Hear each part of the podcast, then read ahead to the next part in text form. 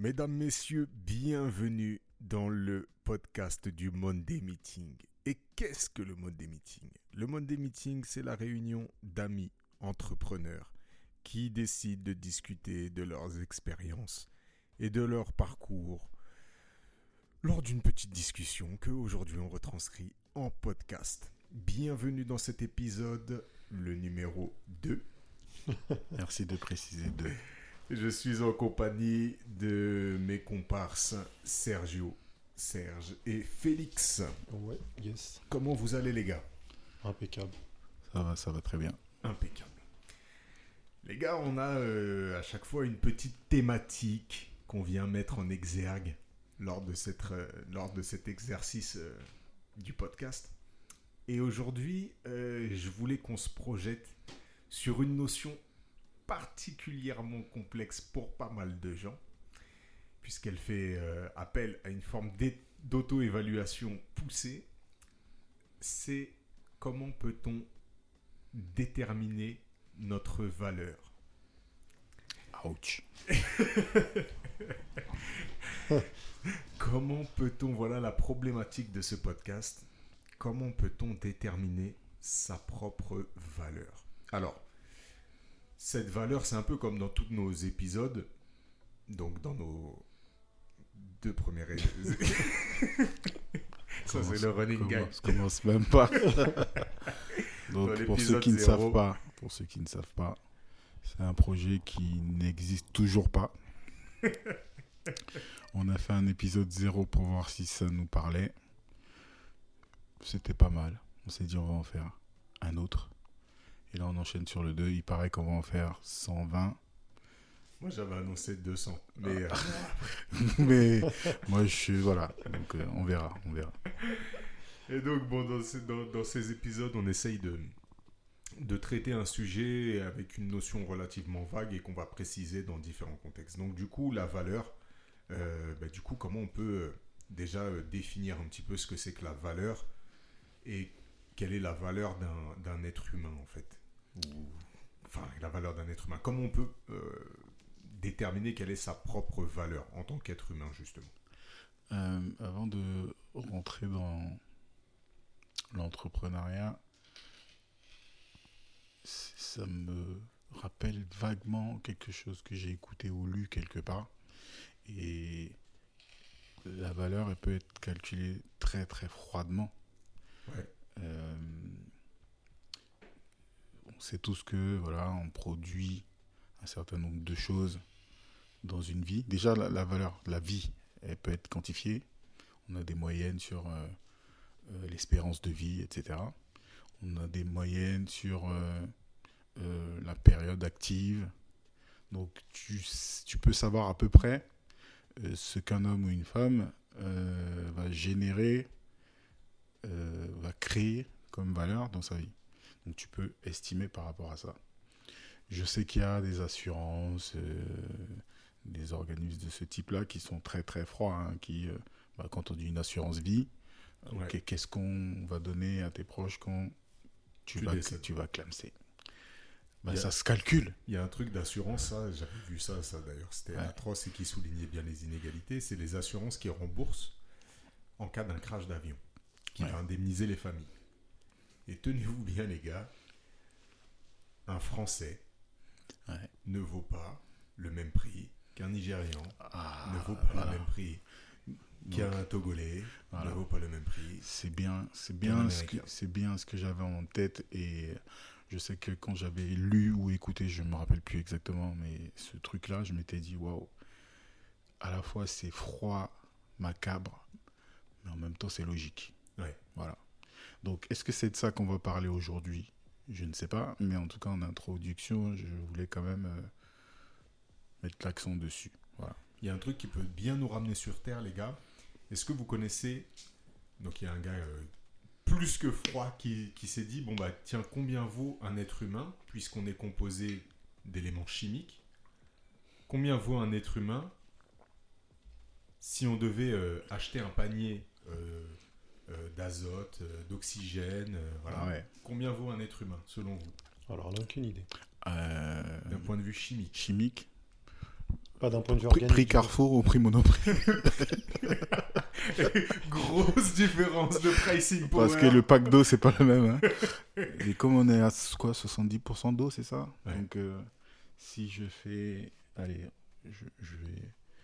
Je vais me mettre bien là. Si Là, je on a fais notre 100 matheux, kilos. les gars. On a notre matheux. Si je fais 100 kilos, ça veut dire que j'ai Non, je 60 pense pas qu'il s'est mis sur des spécimens comme nous. Non, c'est pour ça que j'ai- c'est pour ça que j'ai dit je me mets bien parce que je fais bien plus de 100 kilos. Euh, 70 kilos d'eau. Waouh. Je sais même pas combien ça coûte le pack d'eau, 5 mais balles. hein. ouais, moi je dirais l'homme euh, moins de 10 euros. Si c'est On est, on est quand même à 150 euros Ah, d'un bon. point de vue chimique. Bon, ça va quand même. Donc la valeur d'un être humain, d'un point de vue chimique, c'est 150 balles. Mais ça, c'est à cause de l'inflation. hein. Je pense que dans les années 80, avec 10 balles, Avec Tu t'en sortais. faire un humain tranquille. Ce qui est fou, puisque si on prend même d'un point de vue euh, biologique, par contre, là, les prix explosent parce qu'on sait qu'un foie coûte 15 000 euh, dollars. euh, euh, Enfin voilà. Donc bon, on, un peu, on a fait une petite digression, mais c'est quand même important de, de- de se rappeler qu'en premier lieu, la valeur, elle n'est pas euh, absolue. Ouais. Et- c- C'était carrément pas une digression, en fait, c'était même une excellente introduction. Merci, C'est une messieurs. Super introduction. Parce qu'en fait, d'un même corps, en fait, on peut avoir plusieurs perceptions et plusieurs, plusieurs valeurs. Tu as parlé de la valeur chimique. Si on parle des organes, on est carrément, au-dessus. carrément au-dessus. Si on parle d'un point de vue éthique, on peut être même encore carrément au-dessus. Ouais. Et en fait, je, je pense que c'est finalement que ça, la valeur.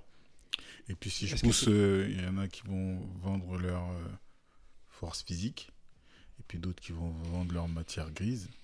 Donc on peut effectivement étendre les choses. Et, et là, pour le coup, on commence à se rapprocher de, de- du travail et donc de l'entrepreneuriat. Et je pense qu'on va y arriver euh, tout doucement malgré cette introduction un peu farfelue. Ce qui est magnifique dans ce qu'on vient de dire, c'est que on peut choisir son référentiel pour fixer sa valeur. Oh oui, Oh. et ça, t'inquiète pas, on y viendra, c'est sûr, parce que c'est comme je ça que moi rigole je vois les déjà parce que on, on va avoir une discussion là parce qu'on a euh, cet outil qui est le podcast, ok? Mais cette discussion là revient sur la table du Monday Meeting depuis des années et elle revient de façon récurrente. Mais c'est très important d'avoir cette discussion-là. Et je pense que même au cours du podcast, on reviendra toujours sur cette notion de valeur parce que c'est quand même un, un élément clé dans, euh, bah, dans l'entrepreneuriat, réellement. Et puis je pense même au-delà de l'entrepreneuriat, dans la vie de, de- tout un chacun, euh, savoir estimer sa valeur, c'est quelque chose de clé. Est-ce que vous avez un, un souvenir qui peut remonter aussi loin que, que votre mémoire vous le permet, euh, d'un moment où vous avez réussi à, pour la première fois, estimer votre valeur? Alors, c'est aussi pour ça que j'ai fait cette introduction, c'est que est-ce qu'on estime sa valeur en tant qu'être humain ou euh, est-ce que là on est en train de parler Là, plutôt de, en tant de quelque humain. chose Ah, d'accord. Donc, est-ce que si on me vendait sur le marché des esclaves, est-ce que je serais cher ou pas, c'est ça? Ah non, j'étais pas... Voilà, donc c'est pour ça qu'il faut bien, Là, dé- là, faut alors- bien définir le référentiel. Alors, alors, vous savez quoi je, je démarre moi par moi. Bah, c'est Parce que Qu'est-ce que c'était dur. c'est la porte ouverte à toutes les fenêtres. Moi, j'ai pu, euh, dans ma vie, estimer ma valeur d'aussi loin que mon sou- mes souvenirs me le rappellent, le jour où j'ai eu une... Alors, je ne pourrais pas dire autour de quoi, mais j'ai eu une discussion avec ma mère, alors que j'étais vraiment jeune enfant, et que je me suis rendu compte que je discutais avec ma mère. C'est-à-dire que je lui posais pas une question et elle me répondait.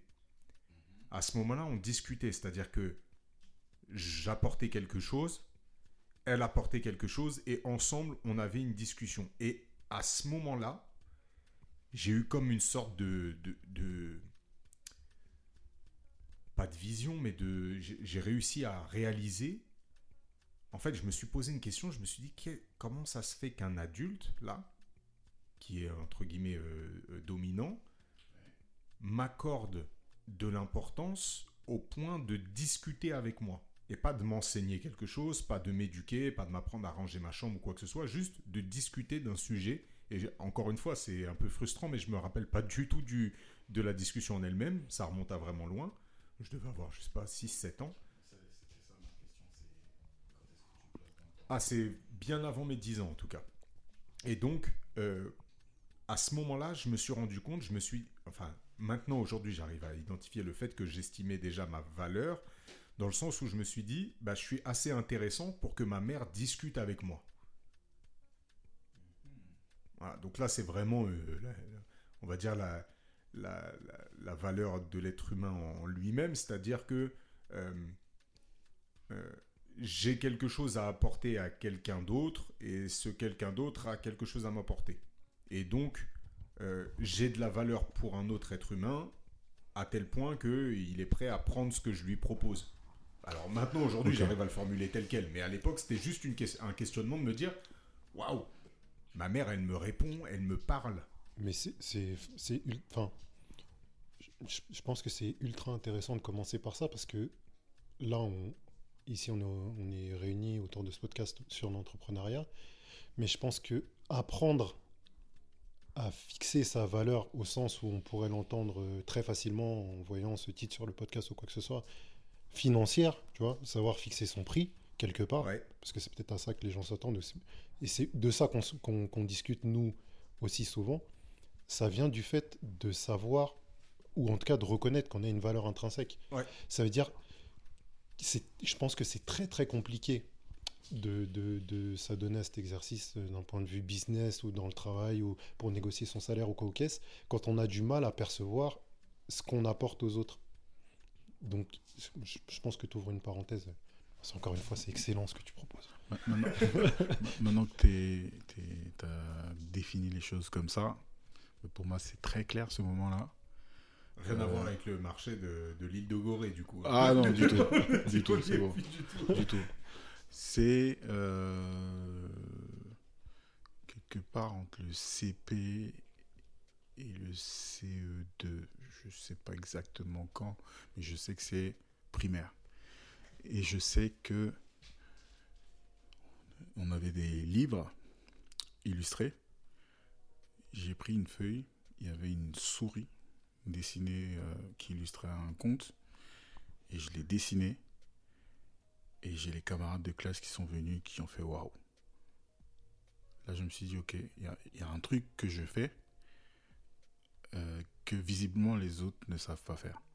Ouais. Voilà, donc vu, que, vu sous cet angle-là, ça démarre comme ça et euh, euh, on en parlera certainement. euh, on fait plein de. Voilà, c'est toujours pas bien, bien décrit. Donc j'ai une vie euh, d'entrepreneur, mais euh, l'entrepreneur est aussi artiste. Voilà. Et du coup, oui, effectivement, ça me ramène à ça. Et c'est un des, oui, des premiers souvenirs d'avoir créé quelque chose chez les autres. Ouais. Voilà. Je crois que c'est exactement pareil en fait, en y réfléchissant, parce que je m'étais pas posé la question comme ça non plus, mais je crois que la, la première fois où j'ai ressenti ça, c'était, j'étais en deuxième année de maternelle, et euh, j'avais appris à lire. En fait, c'est un truc, enfin, l'anecdote un peu marrante, c'est que j'ai- commencé à, à lire Je lisais Platon. non, non, non, c'était le canard enchaîné. Je comprenais foutre rien, bien Ouais, entendu. bien sûr. Mais en fait, mes parents m'ont trouvé en train de, de déchiffrer, parce qu'en fait, c'est Oui, ça que tu vois. déchiffres à cet Je âge-là, déchiffrais à cet âge-là. Je n'étais pas du tout en- au fait de, tu vois, ouais. De la satire. de la satire, de, tu vois, de la vie politique de la France.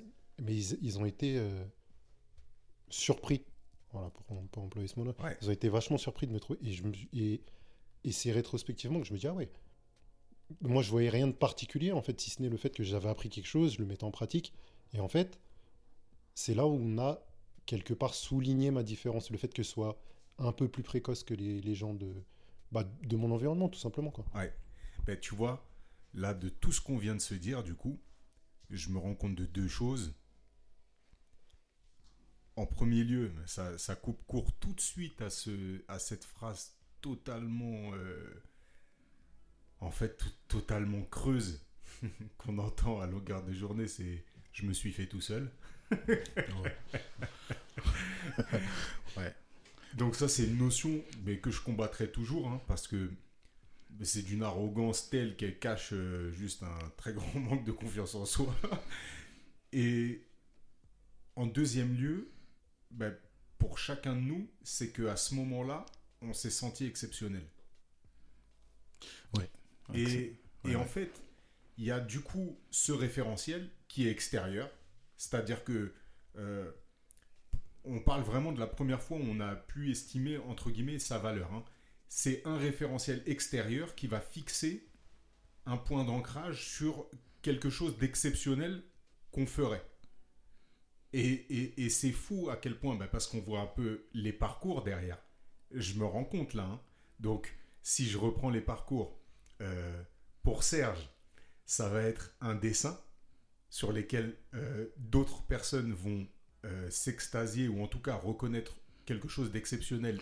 Ouais, je dirais pas s'extasier, mais. Ouais, en tout cas, ils vont être- C'est étrange, quoi. Voilà, C'est- ça. Il y a- tu, y a tu vas susciter de Ouais, l'intérêt autour du dessin et tu as nourri euh, finalement ça au point de devenir artiste au sens complet du terme, puisque on se décrit petit à petit, mais je vais te décrire, c'est toujours plus facile quand c'est fait par quelqu'un d'autre. Merci. Serge est un, est un artiste en premier lieu exceptionnel, Waouh. qui est dessinateur, peintre, photographe, euh, qui a créé euh, son art vraiment à lui autour de symboles qui reprennent euh, énormément de, de choses que lui a intégrées dans, dans sa valeur et qui reproduit sur d'autres personnes à travers le body painting, à travers la peinture, à travers la photographie. Donc je vous invite, euh, si vous le souhaitez, à consulter ce qu'il fait, Serge Ponton, K-P-O-N-T-O-N. Allez, c'est parti. Voilà, c'est Name parti. dropping, Name dropping. ça, ça, ça envoie. Je me permets parce que juste avant qu'on démarre, Serge a dit bon, on peut citer les, les noms. Rattrapé par la patrouille. Quel, Il parle Ouais. pas de lui, il s'est fait attraper. quel Ouais, du coup- plaisir de frapper l'homme avec son propre glaive. Ouais, non, mais du coup, euh, ouais, j'aime ça. Flashback, épisode précédent, j'ai parlé de mon frère et de mon cousin qui étaient bons au foot. Jean-Luc, dédicace à toi, Fran- Frangin. Et Jean-Paul, dédicace à toi aussi. Force à vous les gars. Et donc, et donc, donc, donc, on revient sur ça là, c'est c'est que euh, donc ça part du dessin, tu finis par euh, nourrir quelque chose dans exactement dans ce domaine-là. Euh, Félix, c'est la, on va dire, c'est- quand même euh, très rare pour un enfant de deuxième section de maternelle de déchiffrer. Donc c'est quand même, quand même un tips, un skills qui est, qui est, qui est vraiment particulier. Et, et bah, pour bien te connaître, Non. euh, non. pour bien te connaître depuis 25 ans, euh, c'est quelque chose dans lequel tu as, toujours été euh, à l'aise dans, dans, dans un travail intellectuel, dans un travail de réflexion, dans un travail de déchiffrage, et même après plus largement autour de, euh, de, bah, de tout ce qui t'entoure, et des domaines dans lesquels tu te fixes, tu te mets. Et pour ma part, c'est la parole. Le fait d'avoir parlé avec ma mère. C'est fou. hein. Mais c'est hallucinant, hein. c'est hallucinant. Et euh, on a nourri des choses chacun. Et, euh, et à quel point, en fait, ce qui, ce qui, est, ce qui est fou, c'est à quel point, euh, plus on remonte loin dans l'enfance, donc dans les, dans, les, dans les premiers instants de nos vies, finalement, à quel point un événement aussi mince soit-il peut être impactant pour un enfant et comment peut, il peut apporter dans sa construction ou au contraire dans, Dans sa non-construction. dans sa non-construction. je précise quand même hein, que ce qui est en train de se passer là, c'était pas prévu, préparé du tout. Non. Que dans le monde des meetings, il y a plein de choses qui effectivement sont récurrentes et implacables, des rappels à l'ordre incessants, mais que là pour le coup, euh, ouais, je suis en train de réaliser certaines choses que j'avais déjà un peu vues, mais ça m'avait pas ramené aussi loin que ça. Euh, je pense que j'en ai parlé dans l'épisode 0. Oui, je me souviens de ces moments d'évasion avec le dessin, mais je ne l'avais pas forcément raccroché à ce premier moment où euh, tu te dis Ah, ouais, là j'ai fait quelque chose qui braque un peu les lumières sur moi, Ouais. alors que euh, autrement, bah, je suis un des, je sais plus combien on était, mais 40 euh, élèves de cette classe, quoi. Ouais. intéressant. Ça sert à ça. Ah ouais. C'est deep. Du coup, la valeur, euh, donc, comme on vient de la définir, bah, pour euh, les auditeurs, hein, essayez vous aussi de faire cette, euh, ce- cet exercice. Je pense qu'il est intéressant, puisque c'était absolument pas, pas préparé, préparé. c'est le principe de ce podcast. Euh, faites cet exercice-là, ça peut être intéressant, ça peut vous ramener à plein de trucs. Du coup, là, on va, on va, on va aborder le, le volet euh, plus entrepreneuriat, mais on, l'a vu et Félix l'a dit, c'est lié aussi à notre valeur intrinsèque, mais il y a, il y a un, concept qui est difficile dans le business, et c'est vrai que c'est entrepreneuriat, mais ça peut être aussi pour un salarié. Euh, un concept qui est assez compliqué, c'est combien vaut d'un aspect, en aspect financier, monétaire, combien vaut mon travail, combien vaut mon savoir-faire, combien valent mes compétences? Ça me va bien que tu précises comme ça, parce que effectivement, on a laissé courir et c'est beaucoup plus catchy, accrocheur de parler de sa valeur, d'estimer sa valeur. Mais en fait, dans ma conception en tout cas, c'est comme ça que je vois les choses et tu parlais de mon travail, de ma recherche artistique. Ma recherche artistique a pour but de libérer les gens euh, bah, des contraintes de la société, notamment de, des cases et euh, des étiquettes qu'on colle. Étiquettes, Mm. notamment le prix, hein. C'est- ça, ça va avec. Mais, et, et le but, c'est de révéler le côté exceptionnel, j'adore ce mot-là, extraordinaire, qui sommeille en chacun de nous. Donc forcément, avec cette vision-là, euh, c'est aussi pour ça que je suis très mauvais commercial, hein, je pense qu'on a déjà- on en a déjà parlé. Euh, rattacher argent et personne humain, ça ne me convient pas. Donc le, ce que tu mets au milieu me permet de faire cet exercice-là, c'est-à-dire monnayer un savoir-faire, euh, monnayer une action, une création de valeur. Là, ça me va très bien. Et oui, j'arrive à faire ce- cet exercice euh, euh, psychologique beaucoup plus facilement. Donc, euh, est-ce qu'il faut que j'enchaîne? Est-ce que Ouais, du coup je réponds à la question? Ouais, tu peux, tu peux. Mais pour le coup, il y a plusieurs façons de faire pour moi. La première, c'est tu compares. Encore une fois, tu prends l'expérience des gens, tu compares, tu dis, bon, quelqu'un dans la même position avant moi, avec le même nombre d'années d'expérience, etc., l'a monnaie à temps. Donc quand j'arrive à cette position-là, je vais essayer d'être dans ces eaux-là. Typiquement, tu arrives un, dans un endroit où tu viens postuler pour avoir un job. Ben, normalement, avant ça, tu t'es renseigné. Tu te dis, euh, ok, j'arrive avec trois ans d'expérience. Est-ce qu'il y a des gens là-bas que je connais qui ont ce job-là? Combien ils gagnent? Mhm. Euh, Quelles sont les études? Donc, euh, on parlait d'assurance tout à l'heure. Il y a plein de critères hein, qui font que toi, Vincent, ton assurance vie sera de temps et la mienne sera différente. C'est, comme tu disais, ethnicité, euh, ça va être euh, est-ce que je fume, je fume pas, euh, est-ce que je, fais du sport, enfin, il y a plein de critères comme ça. Ben là, dans le monde du travail, il y a le CV, donc les études, donc il y a deux choses qu'on regarde. hein. C'est, non, ça a évolué depuis, mais en tout cas, il y avait la formation et l'expérience professionnelle. Maintenant, il y a aussi ce qu'on appelle les soft skills. Donc, c'est autre chose, c'est qui tu es, finalement. Et on va regarder ça par rapport à quel type de sport tu fais, quels sont tes loisirs, etc. Et on va définir ta personnalité grâce à ça. Ce qu'on ne faisait pas avant. Donc, ça, ça évolue. Et je pense qu'il faut évoluer avec ça, c'est-à-dire euh, cette façon de calculer la valeur. Donc, il y avait des critères. euh, je pense que moi, je suis pas du- du tout dans le domaine, mais de la même façon que les assureurs font leurs calculs, je pense que dans les ressources humaines, ils ont des façons de créer ces grilles euh, qui existent en fait. Voilà. Donc l'idée, c'est de trouver cette grille-là. En tout cas, quand on accepte d'être dans ce monde-là, de trouver cette grille, de se positionner et, si on est malin, d'essayer de gratter un peu plus que ce que la case où tu es propose. Voilà. Ça. Donc ça, c'est le modèle Comparatif. cl- classique, comparatif, voilà. euh, que j'ai eu à pratiquer hein, quand j'ai démarré. Et puis, je pense que je l'ai évoqué rapidement aussi dans l'épisode 0. Euh, Il y a le monde de l'art. Est-ce que un Balloon Dog de Jeff Koons, en termes de matériaux, etc., vaut des millions et des millions de dollars? Non. Est-ce que l'idée qu'il a eue vaut ça?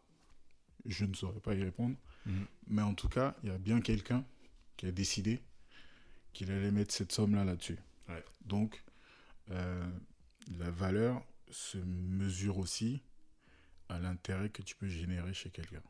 Voilà. Donc, il y a cette façon de voir les choses.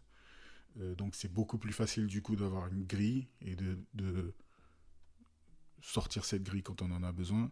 On va appeler ça plutôt à la tête du client au final. Voilà. Ouais, ouais. Donc, euh, pour moi, c'est pour ça aussi que c'était important de mettre au milieu entre l'humain et la valeur, il y a la création de valeur. Donc voilà, c'est à toi de savoir euh, à quel point tu es bon dans la création de valeur et à quel point euh, la valeur que tu crées est importante. Et c'est pour moi, quand tu arrives à mesurer ça, tu arrives à mettre un chiffre et donc proposer tes services avec ce chiffre-là qui, on va se l'avouer, plus il est haut, mieux on se porte. Voilà. c'est clair, c'est clair. Moi, euh, ce, qui est, ce qui est particulier, encore, c'est vrai qu'en discutant, j'arrive à refaire un petit peu le fil et comprendre aussi certaines choses qui me sont arrivées et comment j'ai abordé certains, certains sujets. Mais euh, tu vois, tu discutais justement euh, euh, d'e- d'expériences professionnelles et de formation, et donc euh, on estime d'un point de vue RH la valeur.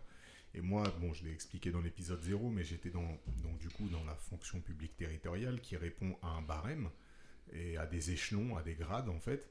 Et donc, bah, finalement, quand tu es dans ces catégories-là, à tel grade et à tel échelon, tu es payé, euh, t'es payé à ce prix-là. Et puis, une fois que tu passes deux années ou une année, en fonction de si tu avances plus ou moins bien, tu euh, augmentes d'échelon et donc euh, tu augmentes ta valeur euh, salariale de X%.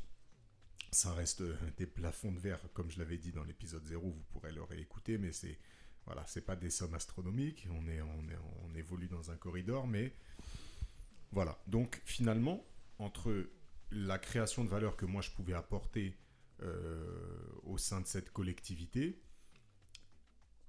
et la non-création de valeur qu'un autre avait à côté de moi, il y avait, euh, y avait euh, pas de différence salariale. Donc finalement, entre en gros, pour euh, grossir le trait, entre un très bon employé qui va euh, donner euh, euh, toute sa force, euh, et son énergie et ses compétences et qui va se former, et un autre qui restera à regarder, euh, à compter les oiseaux par la fenêtre, euh, finalement, euh, il n'y aura pas de différence salariale. Donc, d'un point de vue comparatif, ça c'était dans la fonction publique territoriale, en tout cas, enfin, fonction publique très largement, c'est quelque chose qui était vraiment compliqué. Et je me rends compte que quand je suis arrivé dans le- l'entrepreneuriat, j'ai démarré euh, avec un process qui était un peu. euh, J'allais dire minimaliste, c'est pas le terme. Biaisé.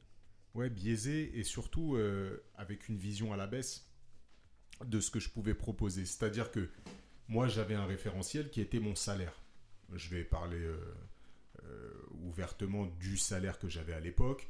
Euh, donc c'était- Non On n'a dit pas de chiffre non, mais ça, c'était, ça, c'est un salaire Non, comme rigole, ça, les gens peuvent, se, peuvent, Vas-y, se- vas-y. peuvent s'imager quand même. C'était 1270 euros, un truc comme ça. C'est précis, hein C'est, Précis. Le gars est précis. voilà. Et, euh, et, et- Ça a changé depuis et je devais avoir, Dieu merci. Et je devais avoir les tickets resto. Et donc, voilà, donc, donc on- j'étais vraiment sur une, sur, sur une fourchette basse, hein, en dessous du salaire médian.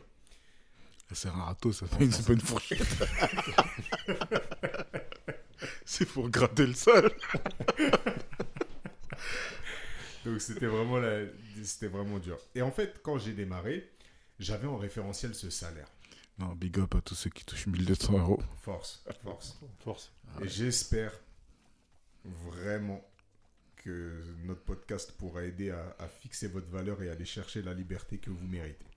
Où Où J'espère que vous êtes très très heureux avec vos 1270 Ouais, parce que ça aussi, on quantifiera ça dans un autre podcast qui s'appellera la richesse. Là, on parle de la valeur, mais Merci. on quantifiera la richesse et c'est deux choses totalement différentes. C'est Parce qu'on va passer pour des, des gens qui aiment que l'argent. Non, non, non, du tout. Mais c'est important de d'être, euh, d'obtenir. euh, euh,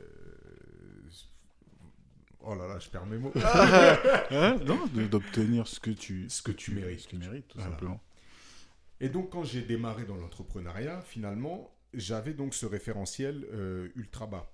Et donc, pour moi, obtenir une, une, une, une somme plus conséquente que ça, c'était déjà une victoire en soi. Et donc, pour moi, j'avais toujours ce référentiel de me dire, attends, je vais proposer ça, ce service-là, comme si ce service-là, j'allais le proposer à des gens qui avaient mon niveau de vie. Et donc ça, c'était euh, l'une de mes premières erreurs dans mon, dans mon, dans mon pricing, dans, la façon d'établir mes prix. C'était de me dire, bah voilà, euh, moi, je pourrais me payer ma prestation. Et en fait, moi, je ne mettrais pas au-dessus. Sauf que si je pense comme ça, à ce moment-là, eh ben, je me ferme la porte à euh, bah, tous ceux qui touchent au moins le salaire médian, c'est-à-dire euh, bah, la plus grosse partie de la population française. Ou en tout cas, si je m'adresse à eux, je m'adresse à eux avec un super bon prix. Et pour moi, c'était vraiment difficile, ça a été vraiment difficile de fixer un prix et ça a mis du temps. Et ce temps-là, finalement, ça a été ça. Ça a été euh, au fur et à mesure avoir quand même un comparatif, non pas des salaires des gens et de ce qu'ils gagnaient, mais plutôt de euh, les photographes qui font la même activité que moi, combien ils prennent Et puis ils s'adressent à qui Et est-ce que je suis au même niveau qu'eux ou est-ce que je suis vachement moins bon puisque je suis vachement moins cher ou est-ce que je suis même plus bon que certains qui sont vachement plus chers? Et ça, c'est un truc, le, le- le- fait de comparer, c'est un des, une des premières choses qui m'a complètement décomplexé d'un point de vue des, des- des prix. Et c'est quelque chose qui m'a euh, permis d'estimer ma valeur. Mais en effet, ça a mis euh, pas mal de temps. Deuxième chose, euh, j'ai j'ai euh, démarré mon activité en tant que photographe quasiment en même temps que je l'apprenais. Et ça, c'était quand même quelque chose de particulier. Donc j'apprends particulièrement vite, mais tout de suite, j'ai voulu en faire un business. Et donc, euh, euh,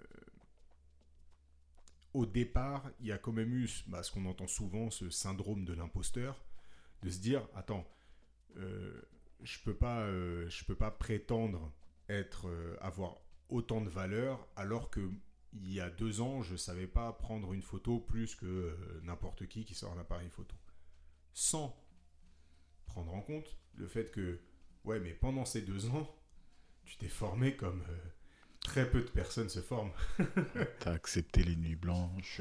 T'as accepté les nuits blanches, t'as Ouais. accepté le fait d'investir dans du matériel, t'as accepté le fait de d'expérimenter tout ça, la- D'échouer, de recommencer. de- exactement la prise de risque et puis de tout apprendre euh, quasiment en même temps, de condenser et finalement à la fin de ces deux ans j'avais des bases théoriques et pratiques qui étaient les mêmes que euh, euh, quelqu'un qui aurait fait un cursus dans la photographie normale à raison de euh, enfin quelqu'un qui aurait eu 4-5 ans d'expérience mais qui aurait fait ça à raison de 4, euh, 4 heures par jour euh, juste les 5 jours de la semaine quoi. Ouais, parce qu'il faut quand même préciser pour les, les auditeurs qui ne te connaissent pas, c'est que tu n'as pas seulement pris un appareil photo et appris à faire des photos sur le tas, tu t'es formé à ce métier. C'est-à-dire que tu le présentes, certes c'était un business au début, mais tu as pris des, des cours de formation sur la lumière, sur, Ouais. sur tout ce qui est la, la retouche, etc. Donc c'était un vrai travail et tu as fait une vraie formation derrière. Pas pour dire que tu peux pas apprendre les choses par toi-même, etc. Mais, mais, euh, mais ça fait écho un peu à ce que tu disais sur le syndrome de l'imposteur, c'est que c'est je pense, un des premiers obstacles à la définition de sa valeur. Et, et un des premiers moyens de le, contourner, bah, c'est de se former en fait. Si tu, si tu te sens rassuré par le fait d'avoir euh, un titre ou une étiquette, eh ben, obtiens-la en fait tout simplement. Parce qu'il y a beaucoup de gens qui, j'allais dire, qui se cachent derrière ça, c'est un peu méchant. J'avais dit que j'allais pas être méchant.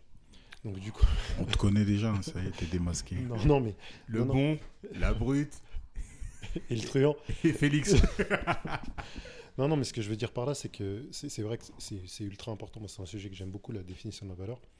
Et Et en fait, ça passe aussi par là. Ça passe par le fait de, et je pense en premier lieu, de d'abattre toutes ces questions de complexe ou de sentiment de légitimité en fait. Et c'est à partir de ce moment c'est une fois que tu es passé par ces trucs là et que tu les as un peu mis si c'est pas derrière au moins un peu sur le côté que tu peux commencer à te poser les vraies questions. Plus de combien je peux espérer toucher mais de quoi j'ai envie vraiment. De quoi j'ai envie pour vivre.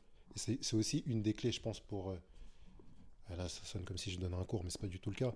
Pour définir sa valeur ça peut être aussi il y a la, il y a la question de la comparaison la question de la production de valeur et aussi la question de bah, combien je veux, moi, pour vivre, et définir après, à partir de ça, son prix et les prestations qui vont avec, bien entendu. Ça, c'est. bah, tu parlais des formations que j'ai suivies. Donc, j'avais suivi une formation justement en marketing en lien avec la photographie. Et le mec avec qui je, euh, je me suis formé, donc c'est des formations, euh, c'est des workshops. hein. donc, euh, tu payes une coquette somme pour travailler, pour te faire former par des, des gens reconnus dans le métier. Et le gars avec qui j'avais fait ce workshop là, donc celui qui tenait le workshop, donc euh, David Bruno, name dropping, lui était photographe de mariage et lui, en tant que photographe de mariage, il se déplaçait sur des mariages où il prenait 10 000 euros. Donc, euh, moi à l'époque, c'était un prix qui me faisait faire un salto arrière et je retombais face contre sol. je me disais, mais attends, il prend 10 000 euros par mariage. Et c'était un truc pour moi, c'était complètement euh, inimaginable, quoi. Ça a changé. Et, et en fait, euh, lui, c'était exactement son, son, son mindset, c'était exactement ça. C'était avant même de fixer vos prix. Certains font des mariages à 600 euros en tant que photographe, et d'autres, moi, il, moi j'ai décidé d'en faire à 10 000. C'était ça son, son truc. Et la première chose, la première question à se poser pour fixer son prix, c'est euh, quelle vie je veux? Quel va être mon niveau de vie? Qu'est-ce que je veux? Est-ce que je veux une grande maison, une villa à Cannes avec une piscine, un yacht et, une Porsche? Auquel cas, je pourrais pas faire des mariages à 600 euros, ça ne rentre pas dans le tableur Excel, ça, ça n'amène à rien. Ou est-ce que, au contraire, moi, je veux avoir énormément de temps, euh, peut-être avec euh, euh, mes enfants, et puis avoir le plus grand, voilà, enfin voilà, avoir du temps, acheter le temps, par exemple. Auquel cas, pareil, hein, des mariages à 600 euros, vous pourrez pas acheter le temps. Ou alors, est-ce que je veux, moi, une vie, enfin voilà, une vie modeste, une maison, voilà, qu'il n'y ait pas de problème de, pour partir en vacances une fois dans l'année. Enfin voilà, fixer un petit peu ses objectifs de vie en termes de, de ce que vous voulez avoir comme confort ou autre. Et à partir de là, déjà, c'est plus facile de déterminer quel va être son prix. Euh, David, t'as dit? Ouais. Euh, David, le storytelling est beau, mais je pense que tu fixes ces prix-là parce que tu sais que tu peux aller chercher les clients et pas parce que tu t'es dit, dit que tu voulais une vie super cool, etc. Je pense qu'on veut tous une vie super cool. Maintenant, est-ce qu'on a les moyens d'aller faire comprendre à des clients qu'on va leur proposer une expérience qui vaut 10 000 euros? Lui, il sait le faire. Ouais. Voilà. Euh, mais de là à dire que c'est parce qu'il a identifié le style de vie qu'il veut et qu'il s'est mis sur ce créneau-là, euh, j'y crois moyen. Moi, je, Voilà. je vois pas ce, ce raccourci-là, excuse-moi de te couper, mais je, je pense que l'exercice, il est intéressant parce qu'il peut te permettre de définir justement la, clientèle à aller chercher, tu vois. C'est pas, c'est- vrai que se, réveiller un matin et dire moi je veux 10 000 euros par mariage et tu claques des doigts et tu les as, ça relève un peu de du film de, Spielberg. Mais, se dire bon écoute moi j'aimerais bien avoir temps pour vivre parce que ça correspond à mes, à mes, à mes besoins, à mes envies ou peu importe. Et de ce fait-là, je peux me donner les moyens d'avoir ces clients-là. Euh, je pense que la, mécanique est un peu différente. Je- franchement, j'y crois pas. Et tu as failli dire quelque chose euh, qui, qui tu t'as dit, ça, ça convient à mes besoins. Je pensais que tu allais dire mes valeurs. Et j'allais dire, je suis 100% d'accord. C'est-à-dire que pour moi, quand tu vas choisir, on, parlait de ça, hein, euh, l'idéal quand tu es libre, c'est que c'est toi qui choisis ta clientèle. Et tu l'as choisi pour plein de critères pour l'argent qu'ils vont pouvoir te mettre dans les poches. Mais tu peux aussi choisir par rapport euh, au plaisir que tu prends à travailler avec eux, etc. Donc moi, pour moi, quand tu, fais cette réflexion, ce serait plutôt en te disant, ok, euh, je vais chercher telle cible, pas par rapport au confort de vie euh, que je voudrais avoir, parce que, encore une fois, je pense que même si tu veux une vie simple, euh, s'il y a de l'argent sur la table à prendre, sans, et c'est pour ça que je parle de valeurs, sans entamer quoi que ce soit lié à tes valeurs, eh ben, tu le prends. Voilà. Donc, c'est pas parce que tu veux vivre tranquille euh, à la campagne que tu vas te dire, ben non, je reste que sur des mariages à 2500 euros et je fais jamais de mariage à 10 000 euros parce que, à part justement si ça va à l'encontre de tes valeurs. Donc, euh, je comprends le, le, message en termes de storytelling, etc. Mais j'ai du mal à imaginer que ce soit la vraie façon de définir sa valeur en fonction de la façon dont on veut vivre et quand je dis on veut vivre, je parle de matériel. Voilà. Ouais. Moi, ça serait plus que de matériel. moi, je le vois plus comme quelque chose de plus profond, où effectivement, oui, comment je veux vivre en tant qu'être humain et euh, avec les valeurs que, que, je défends. Oui, là, je peux comprendre ce truc-là, mais bon, je digresse évidemment, mais, ouais, ça m'a interpellé. Parce que, interpellé. Euh, du coup, en discutant euh, avec lui, moi, j'avais justement cette discussion où, euh, dans, dans, mon rapport justement avec mes clients, j'installais beaucoup une relation euh, euh, de confiance qui passait par beaucoup de temps avec eux au téléphone.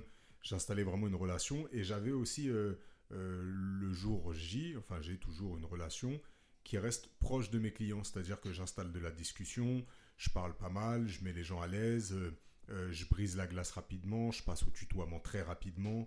Euh, voilà, j'installe ce climat de confiance qui fait qu'on parle d'égal à égal et on est en train de finalement euh, euh, collaborer. En fait, je collabore avec mes clients pour arriver à, nos fins, que ce soit les leurs ou les miennes, c'est-à-dire créer une belle image. Et quand je discutais avec lui pour savoir un petit peu quelle était la physionomie et la relation qu'il installait avec ses clients à 10 000 euros, à quoi ressemblait un client de 10 000 euros, il me répondait clairement tu es un exécutant. C'est-à-dire que pour eux, 10 000 euros ne représentent pas grand-chose. C'est des personnes qui ont des, portefeuilles qui sont tellement énormes que 10 000 euros ne, ne, représentent pas grand-chose. Quand je dis 10 000 euros, c'est à 10 000 euros, ils se déplacent. Il avait un, chiffre qui était justement sur l'un des mariages, pour l'anecdote, où il vient sur sa prestation qui est déjà à 10 000 euros. Et puis le jour J, il, présente un peu les livres euh, que, que lui propose. Euh, et puis en fait, le client, il dit, bah, euh, ce livre-là, là, vous, vous m'en mettez un par invité. Sauf que le livre, il est à 400 balles et au final, il finit avec un panier entier à 37 000 euros.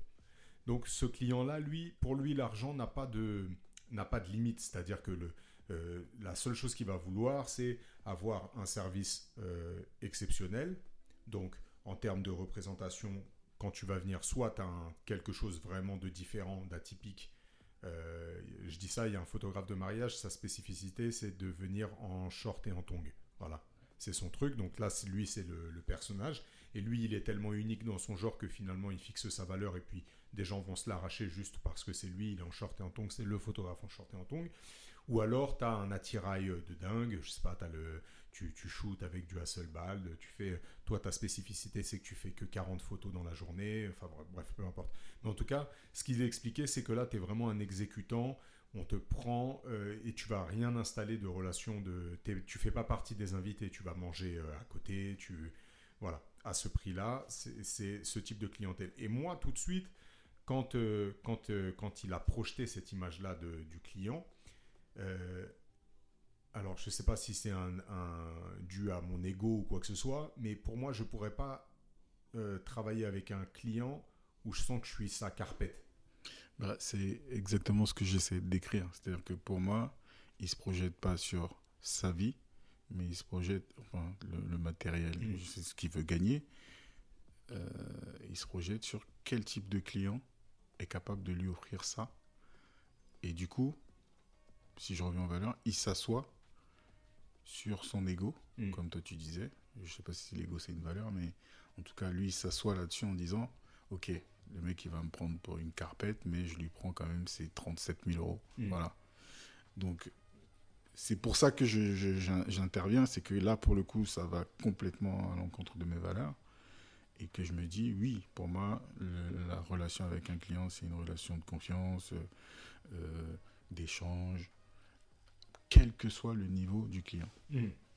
C'est pour ça que, en tant que photographe ou artiste, je vais pas forcément me dire, tiens, je cible un tel ou un tel.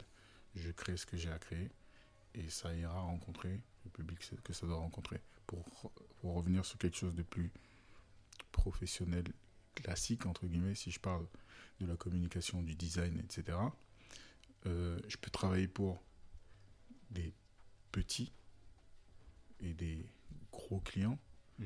mais euh, je n'accepterai pas que le gros soit plus désagréable parce qu'il paye plus. Ouais. Impossible. En, Ouais. tout- en tout cas, c'est comme ça que je vois les choses.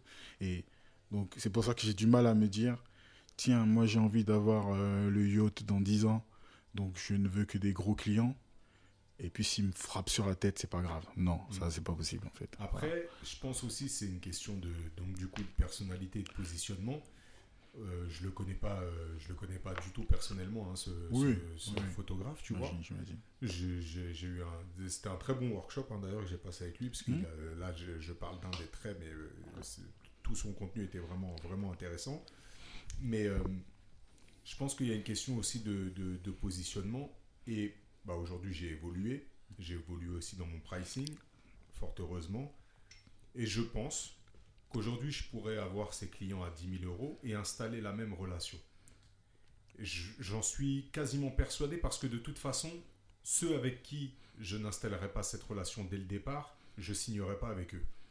Ou il y a une autre façon de voir les choses, hein, c'est que euh, si je reprends, parce que tu as parlé des deux, c'est-à-dire que tu as parlé de l'oligarque russe qui marie sa fille et qui va te parler comme... euh, Bah lui déjà il est plus sur Swift, donc je pourrais pas prendre.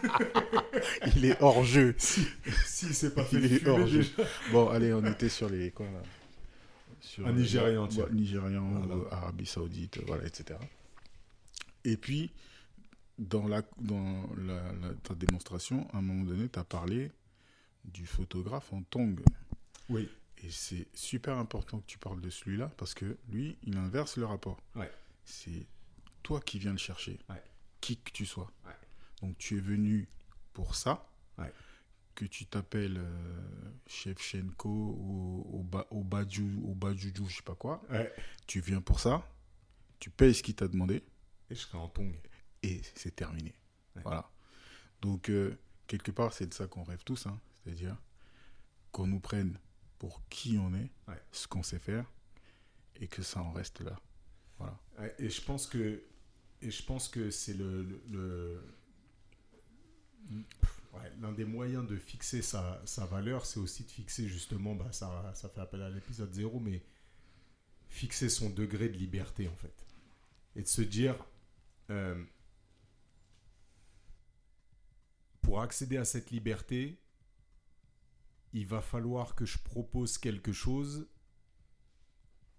qui me permette de maintenir cette liberté. En gros, si on reprend ce, mec-là, ce mec-là, je pense que fondamentalement, il a vraiment pas envie. Pour le, je vais, décrire un petit peu, mais un, mariage euh, sur un mariage en tant que photographe, vous allez passer à peu près 16 heures sur le mariage, debout, accroupi, à genoux, au sol. Euh, avec du matériel qui pèse en tout euh, sur vos épaules une quinzaine de kilos, euh, sur votre ventre 5 ou 6, sur votre hanche euh, avec les objectifs et ceci, cela. Bon bref, c'est un, un métier qui est inconfortable, qui est physique. Voilà. Et je pense que ce mec-là, il s'est dit, bah, je, réduis tout mon setup et en effet mon confort, ma liberté, c'est ça, c'est d'avoir... Donc il shoot avec un petit Leica, donc c'est vraiment un petit appareil qui est très très performant. Euh, il n'a pas un milliard d'objectifs, voilà, il shoot, euh, il shoot, il fait absolument ce qu'il veut. Et en effet, cette recherche de liberté le conduit à une forme de d'indépendance euh, bah, financière et en plus de ça, je pense que lui, il, il communique pas sur les réseaux sociaux, tu vois, à dire euh, truc, il va pas chercher ses clients sur Instagram. Je, regarde même le, truc sous un autre angle. Là, tu as parlé de, du côté physique. J'ai plein d'objectifs, etc. Et donc pour toi, il simplifie ça en prenant un petit appareil. Peut-être même qu'il se dit, ben, je vois pas la photographie de mariage comme vous, c'est-à-dire Mm. euh, il faut un plan serré à ce moment-là, et puis il faut un grand angle à ce moment-là, etc. etc.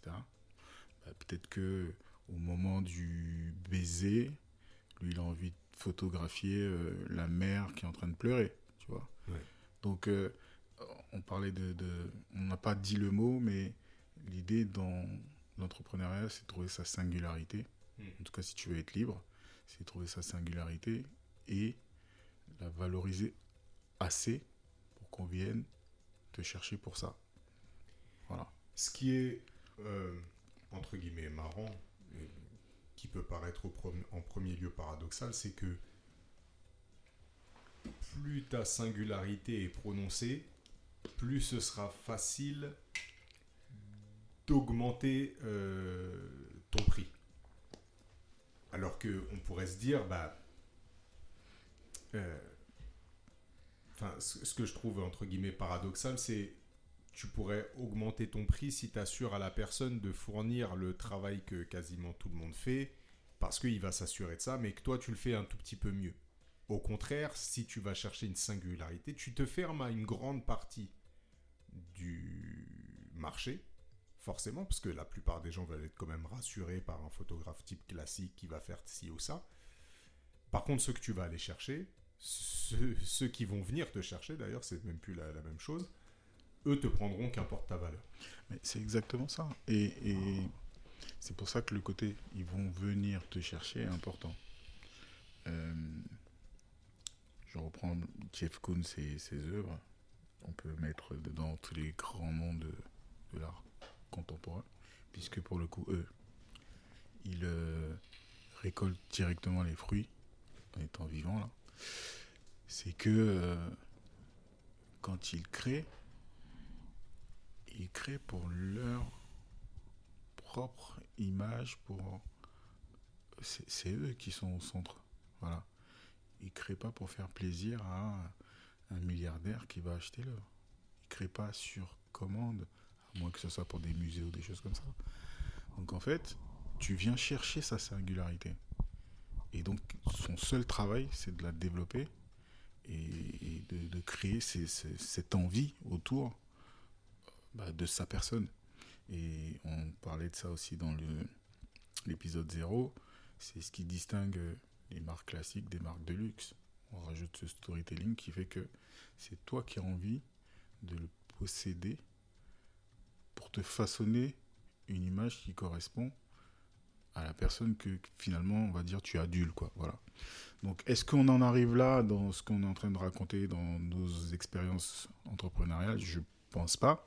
Mais en tout cas l'idée c'est de au lieu d'avoir honte de sa singularité et de se lisser et d'être euh, comme je disais euh, le clou qui ne dépasse pas au contraire on accepte de dépasser on accepte de faire fuir certaines personnes qui préfèrent que ça soit lisse et on attend et on crée l'envie que certaines personnes nous trouvent finalement Mm. et trouvent ce qu'elles ont cherché et n'ont trouvé nulle part ailleurs. Et là, pour le coup, je pense en tout cas, et c'est comme ça que je vis les choses, que tu attires, et ça vaut dans tous les domaines artistiques, euh, entrepreneurial, tu attires des gens qui comprennent ton message, Mm. Tes valeurs, et qui ont envie d'avancer avec toi dans tout ça. Voilà. Et là, tu vois, quand je pense à cette dernière phrase, là, justement, l'envie d'avancer avec toi, euh, ça, c'est un truc avec, euh, avec Félix qu'on a fixé pour la boîte de, de prod, c'est répondre au client, répondre aux attentes du client en premier lieu, parce que ça reste un métier de, de service, Service. qu'on fait. Et donc, euh, la- notre première mission, c'est de répondre à ses attentes mais accompagner ça de notre expertise pour aller chercher les attentes qu'il n'a pas encore, mais qui seraient des besoins. Bah, merci, merci, merci, Monsieur Passe-D. Euh, c'est pour ça que j'ai du mal avec cette histoire de fixer sa valeur, le côté fixé, parce que encore une fois, pour moi, c'est pas sa valeur qu'on fixe, c'est la valeur de quelque chose qu'on crée. Donc forcément, il faut se demander ce que tu vas créer pour ce client-là. Un client vient te voir, il a besoin d'un logo. C'est pas le même prix que le client qui vient demain pour, entre guillemets, le même besoin. C'est à toi d'aller chercher les réponses et de te demander qu'est-ce qu'il va faire de ce logo-là, pourquoi il en a besoin. Et pour moi, tu crées de la valeur en comprenant le besoin du client. Voilà, donc ce que tu fais sur les mariages, tu vas chercher les infos, etc. Du moment où tu fixes le prix, soit tu n'es pas assez cher et tu rates à côté d'une somme, soit tu es pile dedans et ça se fait, soit tu es trop cher. Mais si tu vas comprendre le besoin, et je ne parle pas forcément du mariage, mais je parle Bah, voilà là, l'exemple du logo. Tu parlais des logos. Voilà. On peut prendre l'exemple de le plus célèbre exemple de la personne qui a dessiné la virgule de de Nike. Voilà.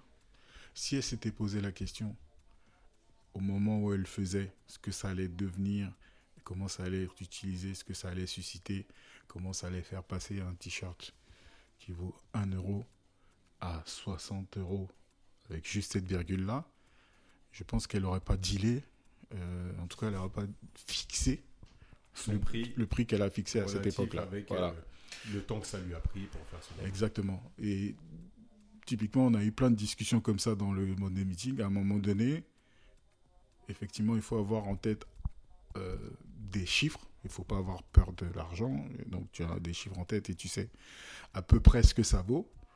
Et maintenant, l'idée, c'est de se dire, tu travailles avec le client s'il a ce qu'il faut pour aller dans la direction dans laquelle tu veux l'amener.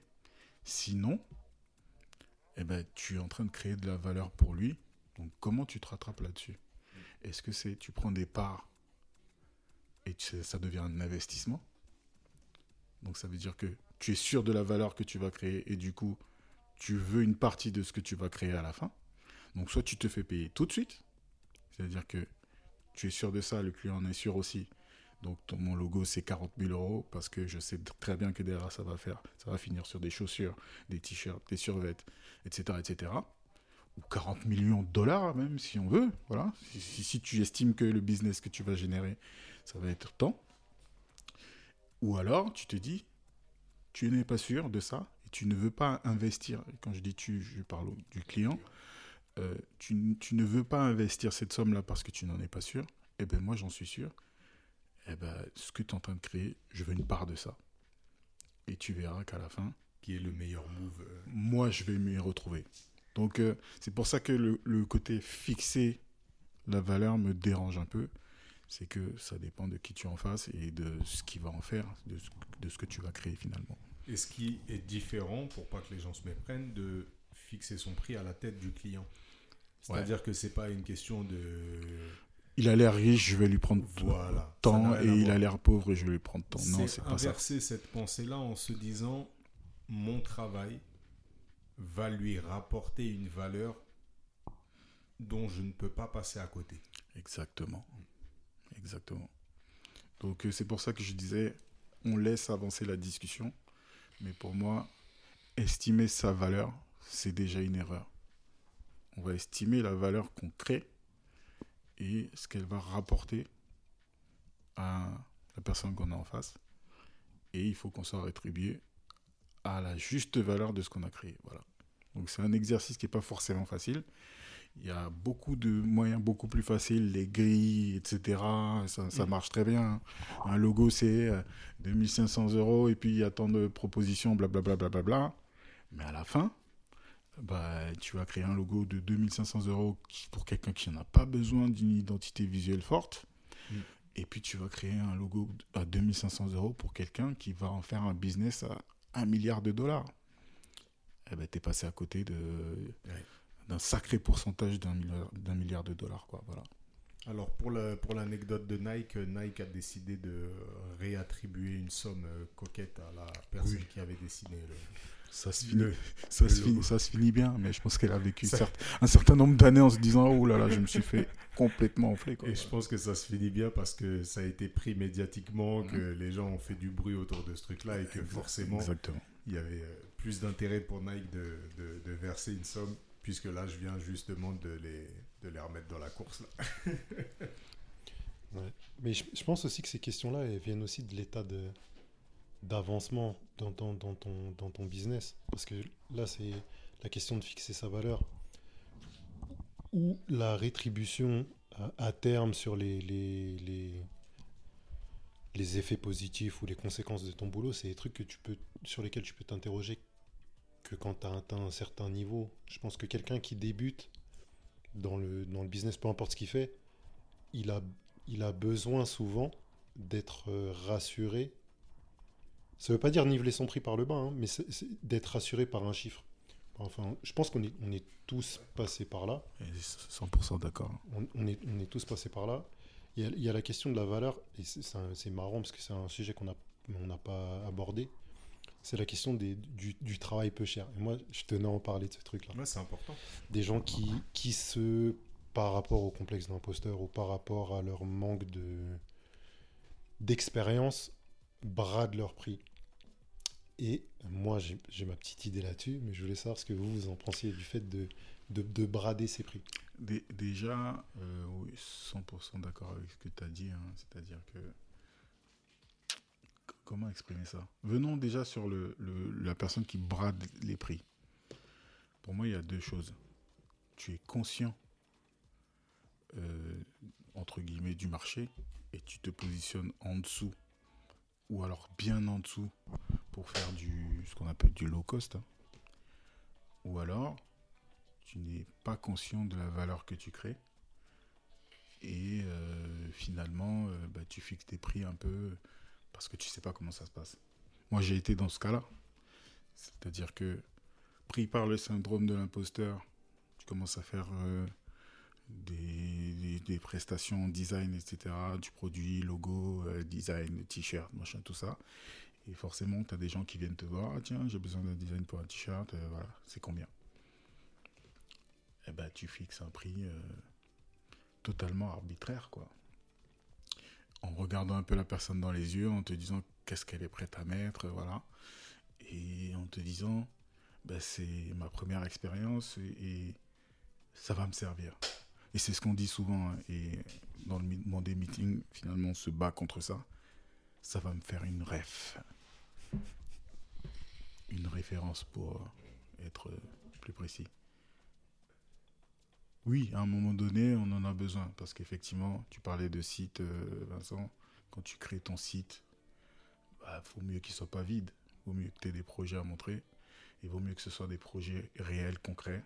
Donc si tu peux te greffer un projet où tu sens qu'il va y avoir une énergie, où il y a un truc qui va se créer, une marque de vêtements qui va, qui va péter, comme on dit, eh ben, tu vas, tu vois. Et souvent, ben, tu vas pour peu cher. Et puis, finalement, on avance dans le temps et, et je me suis perdu un peu dans ce que je racontais, mais là où je disais que j'étais d'accord, c'est que au début, tu as besoin, c'est rassurant effectivement de fixer un prix. Et c'est seulement avec les certitudes qui se posent, avec les connaissances, l'expérience, avec ben, des cas que tu as vécu. Moi, en l'occurrence, marque de vêtements, ça se crée, etc. Tu n'as jamais la rétribution. C'est-à-dire que, tu peux mettre tous les efforts que tu veux. Et on le connaît hein, dans tous les milieux. Euh, tu, tu fais du rap, enfin, ils font, ils font du rap. Ils te disent, viens, tu vas me clipper ça. Et quand ça va péter, on revient te voir. Mais que ça pète ou pas, on revient jamais te voir. Ça, faut le savoir. Et c'est ce que je répète à tous les gens qui sont un peu plus jeunes et qui ont cette énergie que j'ai pu avoir.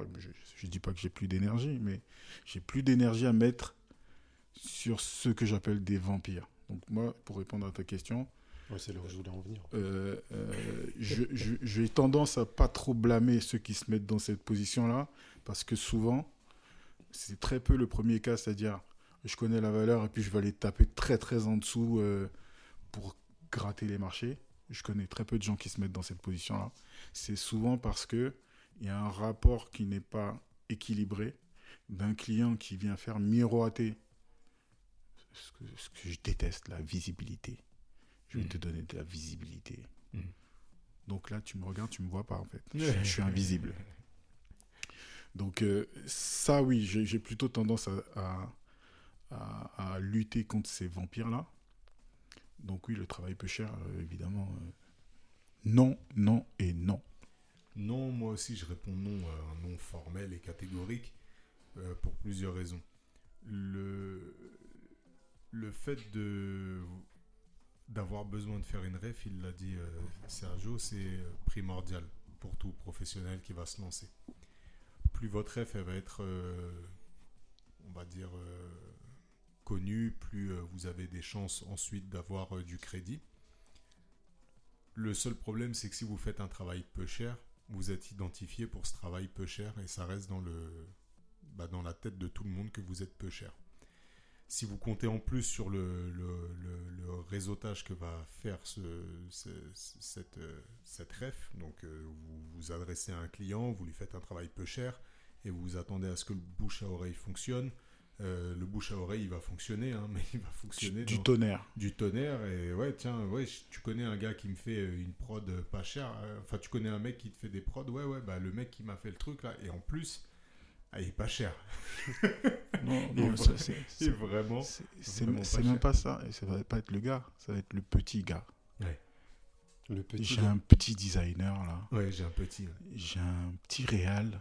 Exactement donc ça minimise euh, ça minimise votre travail un travail peu cher euh, et ensuite vous allez vous enfermer sur ce sur ce prix et ce sera vraiment vraiment vraiment plus difficile d'aller chercher euh, un autre prix sur la même clientèle, sur la même niche, parce que ce, ce- ce prix a circulé, et, là, pour vous en défaire, ça va être très, très, très, très complexe. Et même, et même si ça n'a pas circulé, parce que l'information, bon, même si ça n'a pas circulé de façon très très très très large, en fait, tu t'enfermes toi-même dans un truc. Tu t'enfermes. Même psychologiquement, c'est com- vachement compliqué en fait de se dire bah, tu finis par te demander si c'est pas ça que tu vaux finalement. Ouais, c'est ça. Et donc, du coup, moi, ma solution à ça, c'est qu'il faut quand même faire des refs, mais on peut pas faire du travail peu cher, faites du travail gratuit. Mieux vaut 100% d'accord. partir, euh, vous, vous lancez votre business, je sais pas, vous êtes euh, traiteur, mieux vaut euh, aller faire un très gros mariage où vous n'allez pas prendre un euro et vous allez même en perdre parce que vous allez acheter euh, vos fournitures, vous allez payer vos serveurs, mais des serveurs que vous allez bien payer, qui vont vous faire un travail impeccable, et ce mariage va magnifiquement bien marcher. Votre client en sera d'autant plus satisfait que ça ne lui a rien coûté, mais vous lui avez expliqué que c'est parce que vous vous lancez, que et compagnie et compagnie, et que normalement, eh ben, vous lui faites même un devis. Faites-lui un devis et à la fin, vous mettez zéro. Vous lui faites un devis qui normalement coûte euh, 17 000 euros pour la soirée, pour euh, 200 invités, et pour lui, c'est zéro. Mais au moins, il a un chiffre dans sa tête. Ça vaut 27 000 euros. Moi, Voilà, euh, 17 000 euros, je- 15 000 euros, peu importe. Je, je t'attendais au tournant, hein, parce que gratuit, je suis d'accord, mais il faut absolument que la personne en face, Elle est la valeur. elle ait la valeur. Il faut, ça c'est impératif Ouais, parce que l'un ne si- va pas sans l'autre, c'est impossible. ça. Si, si, et, et- et ça marche aussi pour euh, euh, le, le bon client que vous allez avoir de façon récurrente et à qui vous voulez faire un geste, euh, il faut que ce soit significatif ce geste. Il faut que ce soit visible. Il faut qu'il puisse voir le geste. Il ne faut pas que ce soit, euh, bon, je lui retire une ligne du devis. Non, notez là en gras la ligne du devis et à la fin mettez euh, Je rédu- t'offre. réduction. Voilà Je t'offre cette offre, ligne. offre Ouais. le truc, nani, moins, euh, moins temps dans le devis. Mais euh, faites, n'ayez pas peur du travail gratuit, il sera bien plus euh, bénéfique qu'un travail peu cher. Ça, c'est vraiment ma vision. Et, et bien sûr, moi, je ne l'ai pas appliqué au départ. hein. J'ai fait des, des- des choses peu chères. Et pour aller chercher des prix plus hauts, euh, bah, ça a été impossible avec ma clientèle. Du coup, je suis allé chercher une autre clientèle. Donc, j'ai dû augmenter mes prix très fort d'un coup pour aller chercher justement une autre, euh, une autre clientèle et me défaire de, cette clientèle pour laquelle j'étais identifié dans cette grille-là, à ce tarif-là, et pour laquelle, comme le disait Félix, moi-même, je m'étais enfermé. Et c'est très difficile. On ne se rend pas compte des, des, des carcans psychologiques qu'on se met, en fait, en travaillant, euh, en, travaillant euh, en s'installant dans ces zones de prix. On se met un carcan qui est dingue parce qu'on se dit, bah, en effet, je vaux ça. Et, euh, et pour, pour sortir de ça, soi-même, déjà, c'est très difficile. Il faut se faire violence. Et, et je remercie le Monday Meeting d'avoir été là pour me, taper sur le bout des doigts pour me dire non, non, non. Tu peux plus continuer de bosser à ce prix-là. non, non, mais c'est bien de c'est bien de préciser qu'on n'est pas en train de donner des leçons et que Non, non, jamais. jamais. encore une fois ce sont des pièges dans lesquels on est bien bien tombé Clairement. euh, et que effectivement pour s'en sortir on sait ce que ça a demandé comme effort. Donc si je résume, gratuit, mais il faut que ça fasse vibrer votre cœur, que vous ayez vraiment envie de le faire. Deux, c'est que la valeur que vous créez finalement rayonne sur vous.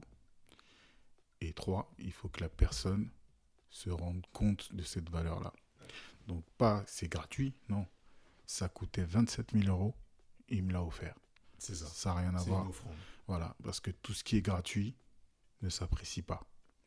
Tu prends une couronne euh, euh, King chez Burger King, elle finit à la poubelle dès que tu sors du Burger King. Voilà, parce que c'est gratuit. La frite, tu la manges. Ouais. Parce que tu as payé pour ça. Voilà.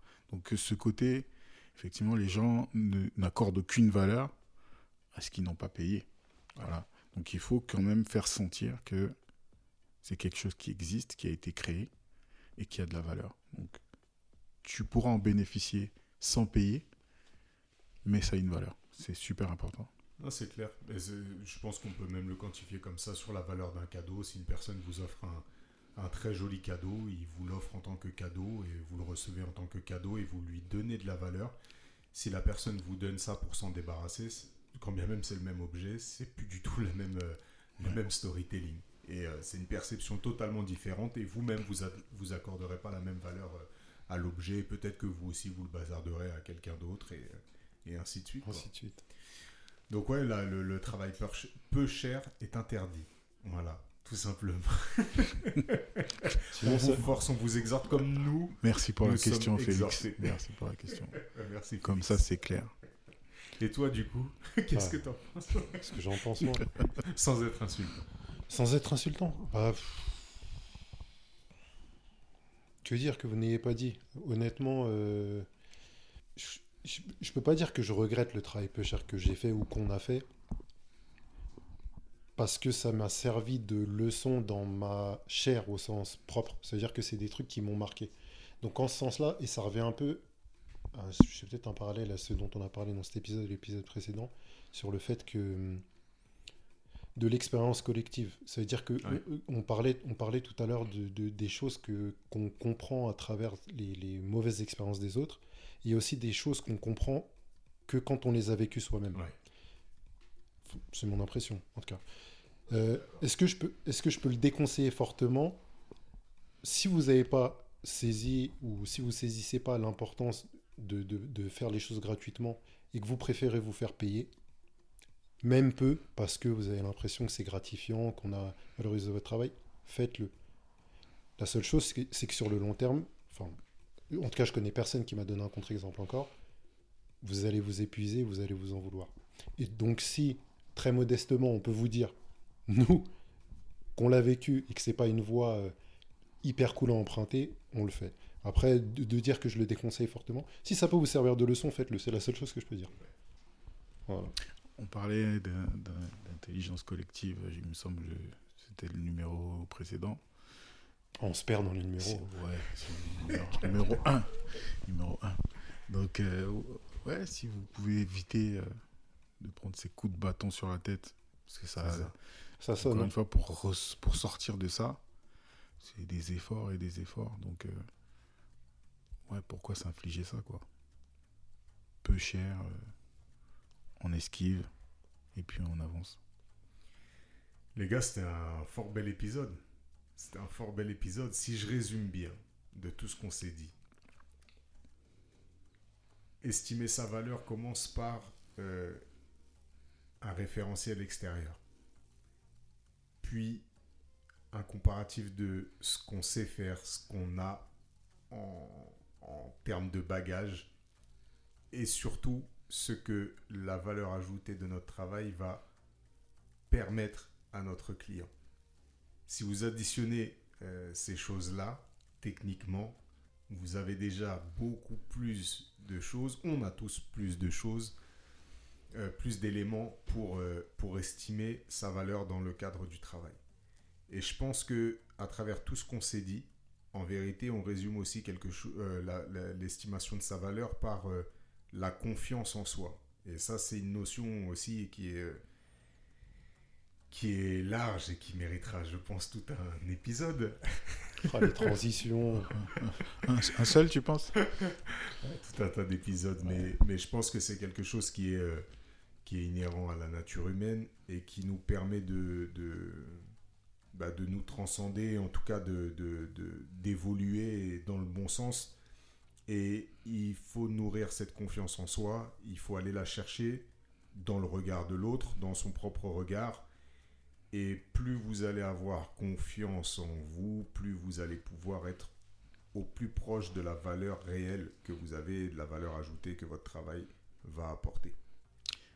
On va faire, euh, on va jouer un peu sur les mots. Hein la valeur, encore une fois, euh, en tant qu'humain, pour moi, c'est au-dessus de tout. Et, vouloir l'estimer, pour moi, je reprends ce que je disais en introduction, c'est pas comme ça que je vois les choses. Par contre, épisode 0, les valeurs, ça permet de fixer quelque chose et de pouvoir tourner autour, revenir, comparer, être sûr qu'on est en phase avec soi-même. Mm. Et quoi qu'on fasse, que ce soit l'entrepreneuriat, le salariat, ce qu'on veut. À un moment donné, tu es salarié, la façon dont on se comporte vis-à-vis de toi, la façon dont on te demande de te comporter vis-à-vis d'un client, il faut que tu puisses avoir ce référentiel, revenir et, te dire est-ce que ça correspond à qui je suis? Ça évite pas mal, pas mal, pas mal, pas mal de souffrance. Donc euh, pour moi c'est hyper important. Euh, on est en train de parler de création de valeur, d'argent, etc. Mais dans tout ça, euh, en tout cas pour ce qui concerne les entrepreneurs, tel qu'on voit l'entrepreneuriat, il y a des gens. Donc tu as beau créer une belle entreprise si euh, la base qui est toi-même, t'es complètement détruit, ça sert pas à grand chose. Donc pour moi, c'est se protéger soi-même. Et pour se protéger, il faut faire des choses qui correspondent à notre être profond, à nos valeurs. Voilà. Excellente conclusion. Les gars, merci encore euh, pour euh, cet épisode. Yes. Bien enrichissant. Ça m'a fait vraiment plaisir. On allait au, on au plus loin. on allait au plus loin. On n'a pas trop parlé de, chiffres ou d'argent. Non. Ça va. Même si on n'a pas peur de ça. Hein. Non. Mais euh, le, celui qui a peur de l'argent va lui brûler les mains, tant, pis pour lui. Mais non, c'était super intéressant. Et puis j'ai hâte de savoir ce qu'on va choisir comme thème suivant. Ouais, ce serait cool. Ce serait cool. Parce que quoi, on continue, c'est ça? Ah, On continue. Allez. ok. sur la bonne rampe de lancement. Ok. Chers auditeurs, merci de nous avoir écoutés pendant ces, ces, ces 1h18 déjà. c'est pas rien. Euh, merci de nous avoir écoutés. Continuez à soutenir. Mettez une petite étoile, un petit pouce. Euh, un avis, un commentaire, parlez-en à vos amis, parlez-en à vos proches, parlez de toute la valeur qui est distillée dans ce, dans ce contenu et, euh, et on vous souhaite le meilleur. On est forcément amené à se revoir et d'ici là, prenez soin de vous.